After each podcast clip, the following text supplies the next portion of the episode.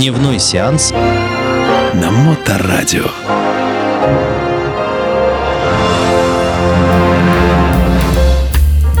Приветствую, мои дорогие братушата и сеструча. С вами Дмитрий Колумбас и программа «Дневной сеанс». И в первых строках своей программы я хочу поздравить всех наших воинов, наших защитников с 23 февраля. И сегодня мы с вами поговорим о киноэпопее «Освобождение». Возможно, вы тоже очень любили смотреть это кино. Я про детские свои воспоминания хотел бы вкратце так рассказать, что я всегда перед 9 мая или 23 февраля всегда показывают военные фильмы. И именно вот «Освобождение» почему-то был моим самым таким любимым фильмом. То есть, может, из-за тех огромных масштабов а, боевых действий, которые переносили нас в то время. Возможно, все эти батальные сцены. Но, тем не менее, а, несколько интересных фактов про то, как снималась эта киноэпопея, кто снимал эту киноэпопею и некоторые детали съемок я постараюсь рассказать самые более-менее явные моменты вот этого фильма. А, снимал этот фильм а, Юрий Озеров.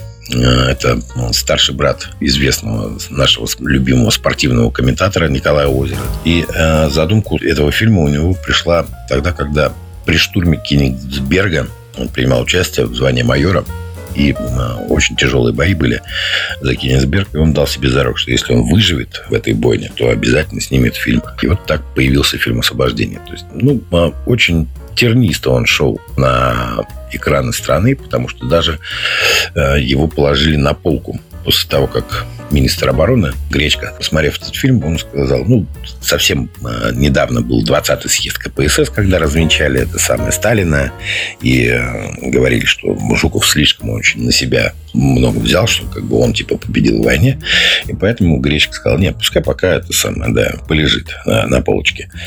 Ну, а каким-то образом э, эта картина была привезена Леониду Ильичу Брежневу, который посмотрел, сказал, очень хорошая очень хорошее кино, так что давайте э, снимайте дальше. Вот, потому что там пять серий. Первая Курская дуга, направление, это про Курскую битву, да, вот это танковое сражение, где показано очень, очень хорошо, ярко и правдоподобно. Дальше на направление основного удара Багратион, операция Багратион по освобождению Беларуси. И дальше прорыв и штурм Берлина, да.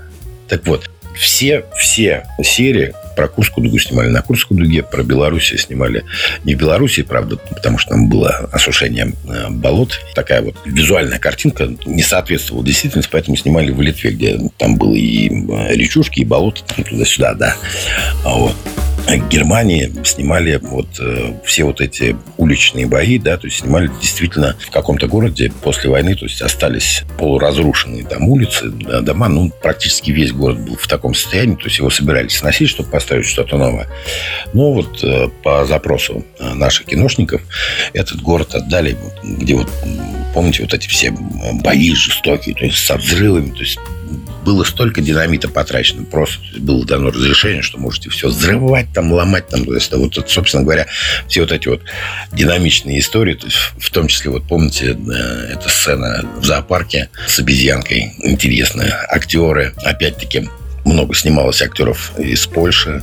Ну, вообще, как бы принимали участие многие кинокомпании стран Восточного блока, Румыния, Германия, Чехословакия, Польша. То есть все они как бы в том числе и актеры. То есть а, Барбара Брыльска там снималась, если помните. И вот этот э, поляк из «Четыре танкиста» и «Собака», фамилия у него такая прикольная была, Франтишек Печка. Да, Печка в четырех танкистах играл.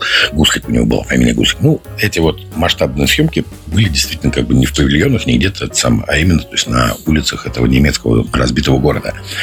Вот. Также, когда затопляли метро, да, когда этот мерзкий Ади дал команду затопить метро и всех беженцев, там, чтобы они все да, утонули, не достались, да, никому. А, снимали в Московской области на водохранилище где сделали шлюз, восстановили образ немецкой подземки, привезли а, вагон а, метрошный из Германии специально 40-х годов, аппараты для продажи там, шоколада, сигарет, эти плакаты всякие, эти самые там, ну, фашистские гадкие, где как раз вот и погибает герой актера Алялина. И вот таким образом в 1972 году вышла крайняя пятая часть киноэпопеи освобождения «Штурм Берлина». Ну, друзья мои, поэтому, знаете, на на посмотреть, поскольку, поскольку у нас программа про фильм «Освобождение», я так думаю, что неплохо будет и на посмотреть, и на пересмотреть именно киноэпопею «Освобождения». Очень, очень, очень хорошо снят этот фильм. Мы его все очень любим. Так что, дорогие друзья, я с вами прощаюсь. С вами был Дмитрий Колумбас. Программа «Дневной сеанс». Любите кино, будьте в кино, ходите в кино. Пока. Дневной сеанс На Моторадио.